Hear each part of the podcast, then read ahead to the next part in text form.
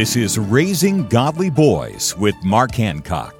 Here's a quiz question. The day after Thanksgiving is known as what? If you answered Black Friday, you're absolutely right. That's when many stores advertise incredible sales. Even though it's nice to score a bargain, don't let the commercialization of the holiday season distract you with all its gizmos and gadgets. In Luke twelve fifteen, Jesus reminds us that one's life does not consist in the abundance of the things he possesses. That's a tough lesson for boys to understand, especially when other kids flaunt the newest video game system or stylish clothes.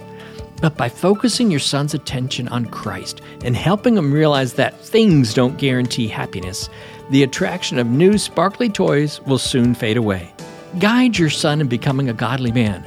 For more information, visit Trail Life U S A or Raising Godly Boys dot com. Learn more at Raising Godly Boys dot com.